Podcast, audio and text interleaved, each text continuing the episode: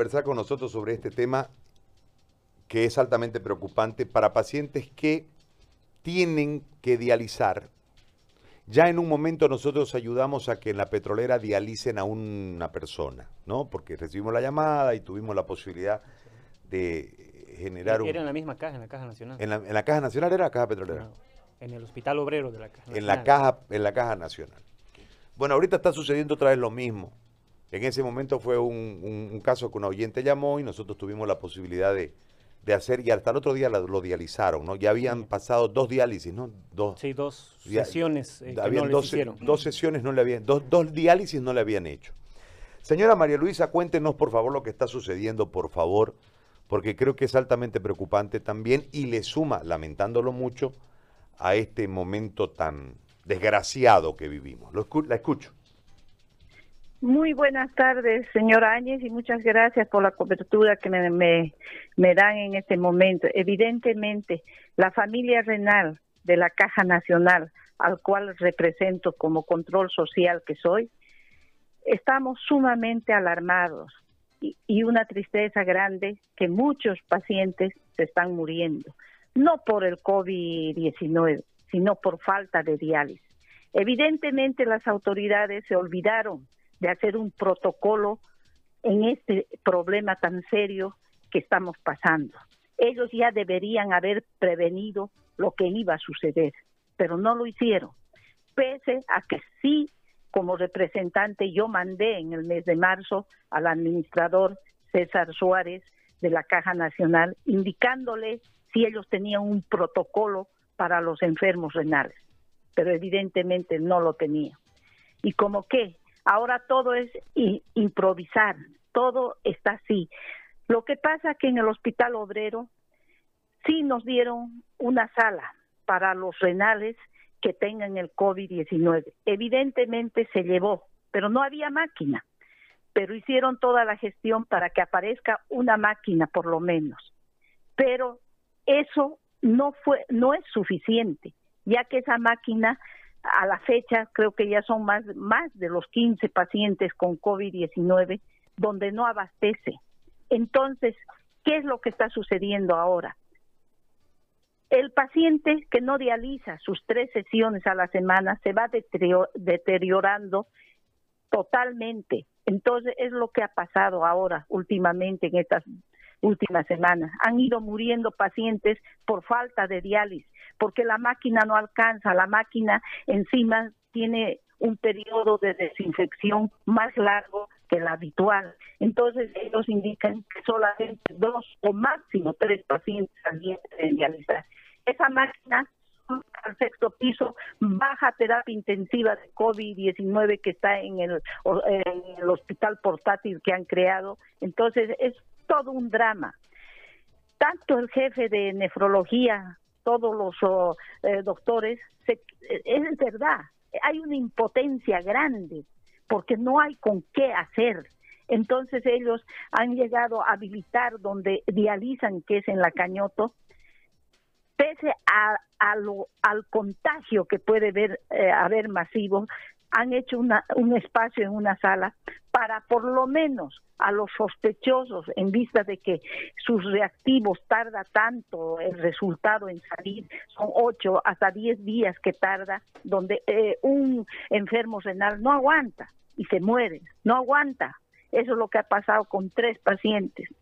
Entonces, ellos han habilitado una sala para los sospechosos, para que no dejen de dializar, porque han visto ellos que, se iban a morir más. Ahora, ¿qué es lo que hemos hecho? Tanto el jefe de nefrología ha pedido la compra de dos máquinas, está en proceso, pero yo no sé qué es lo que pasa, la burocracia tan grande en la administración. La Caja Nacional, señores, todo el mundo sabe, tiene dinero, sino que falta, hay muchas normas, muchos perjuicios que hacen para una compra directa. Ahora, hace una semana que está eh, eh, en la jefatura médica para una firma. Solamente falta una firma para que esas dos máquinas vayan al Romero y así no se muera la gente de los renales que necesitan dializar. Como vuelvo a decirle, ese es el problema grande, que se necesita máquina.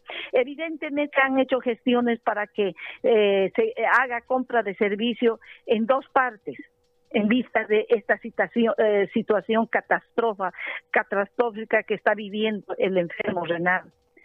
Se va desde el lunes, van a ir a dializar los que tienen COVID positivo en otros lugares, pero así, es decir, que van y vienen a sus domicilios. ¿Y eso qué implica? Un contagio masivo, tanto de los familiares como el propio paciente que se puede ir deteriorando si no tiene una supervisión más directa eh, como es estar en el hospital, porque el hospital ha colapsado. El hospital no quiere ya recibir a, ningún paciente eh, renal con un COVID-19 porque sabe que no tiene las posibilidades de darle eh, las diálisis.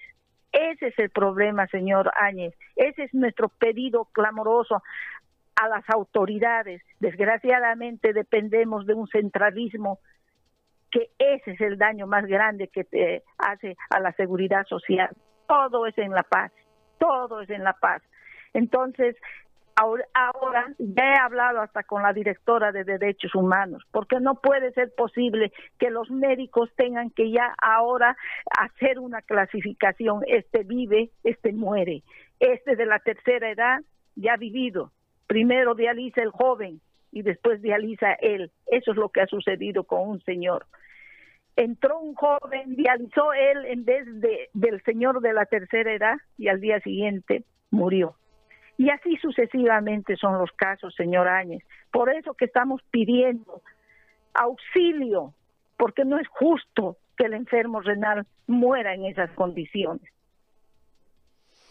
Ahora, eh, señora, y, y en este marco, ¿cómo es el protocolo? Es decir, ustedes no tienen una posibilidad de ir a una prueba rápida previa, la caja no puede dotar de estas pruebas rápidas porque entendemos que la caja nacional tiene plata, como usted bien decía hace un momento, y en, vez de esperar eh, el protocolo del ministerio que no va a llegar nunca, eh, generar un protocolo de urgencia ahora para hacerlo más rápido y de esta manera eh, evitar que se muera la gente que tiene que dializar. a mí me llama la atención, primero, la falta de reacción de la propia caja, Segundo, eh, el, poco oído que le hacen a ustedes. Y en tercer lugar, la indolencia ante gente que evidentemente se va a complicar si no hace su diálisis. Evidentemente, usted tiene toda la razón.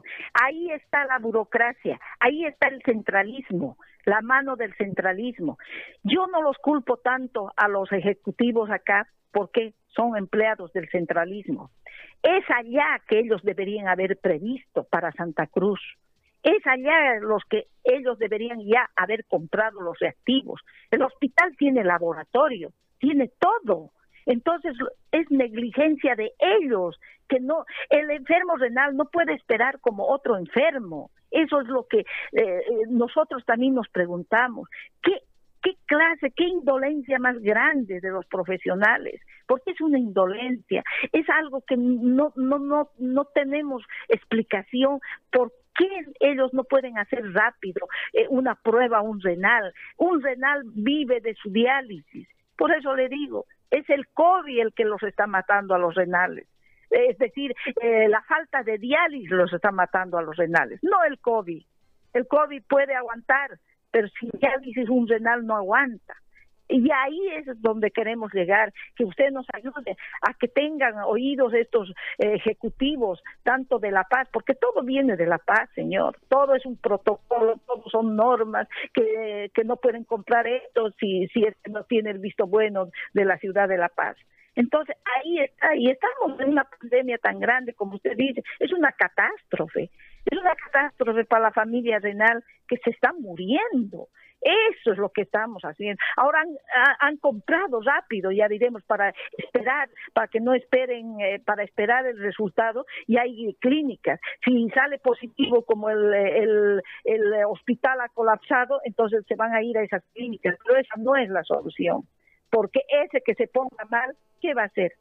Tiene que ir al hospital, a un tercer nivel, para ya sea un respirator, eh, darle una respiración artificial, qué sé yo.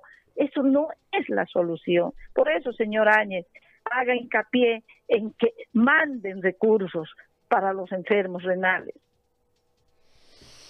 Señora María Luisa, yo le agradezco por eh, el momento ingratísimo, lamentándolo mucho, de, esta información, pero yo le agradezco por, por haberlo dicho a la población. Es, es usted eh, muy amable y vamos a ver cómo podemos generar desde, desde el movimiento de la opinión pública una presión sobre la caja. Muy amable, gracias. Muchas gracias, gracias por darme este espacio. Gracias, señor.